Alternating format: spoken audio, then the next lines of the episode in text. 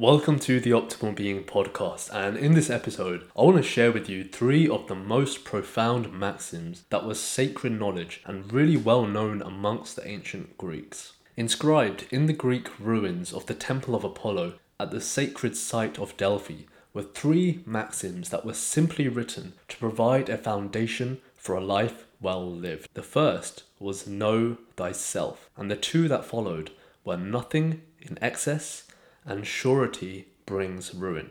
I want to focus on the first one know thyself. Before I do, let's just understand a little bit about the city of Delphi. The city of Delphi is best known as the supreme oracle site of the ancient Mediterranean and was thought to be the center of the world. Delphi was a city of wondrous achievements and an embodiment of the flowering Greek culture in the first millennium BC. This civilization produced some of the greatest minds history has known, such as Socrates, Plato, and Aristotle. This temple held the seat of the world's renowned oracles, the female high priestesses, known as the Pythia. Highly regarded merchants, officials, peasants, and commoners would come here from all over the world to seek answers from the Pythia that they could not muster within themselves. What is interesting is that the Pythia were all women. They would bathe and drink from a natural spring water, inhale the fumes from burning laurel leaves, and then sit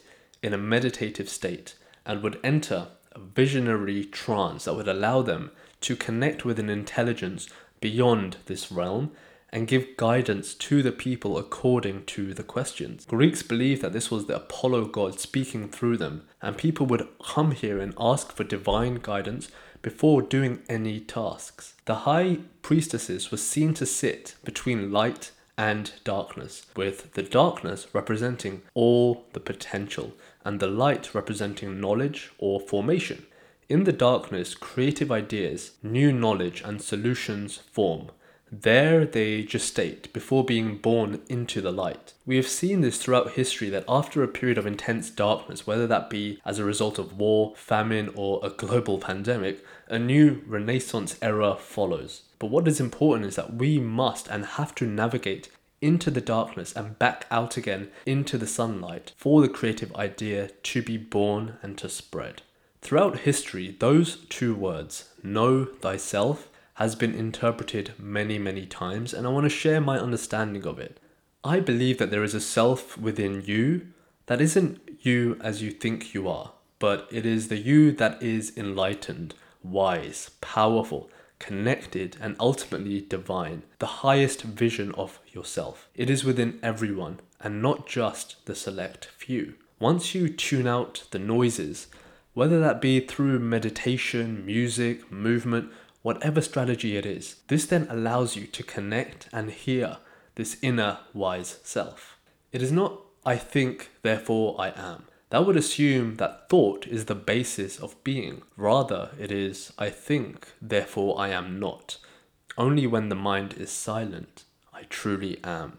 So look within your being for your answers and you will find them. Ultimately, it is up to you how you define those two words but I think you cannot understate the importance of knowing the truest essence of who you really are. When you do, you will no longer look outside of you for answers or validation. Socrates speaks of self knowledge as the only path to true understanding. And once this is attained, I believe that you will have all the understanding you could ever yearn for.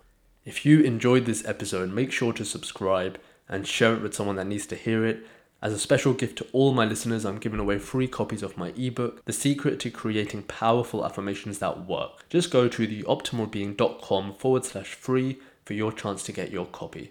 Thank you for tuning in.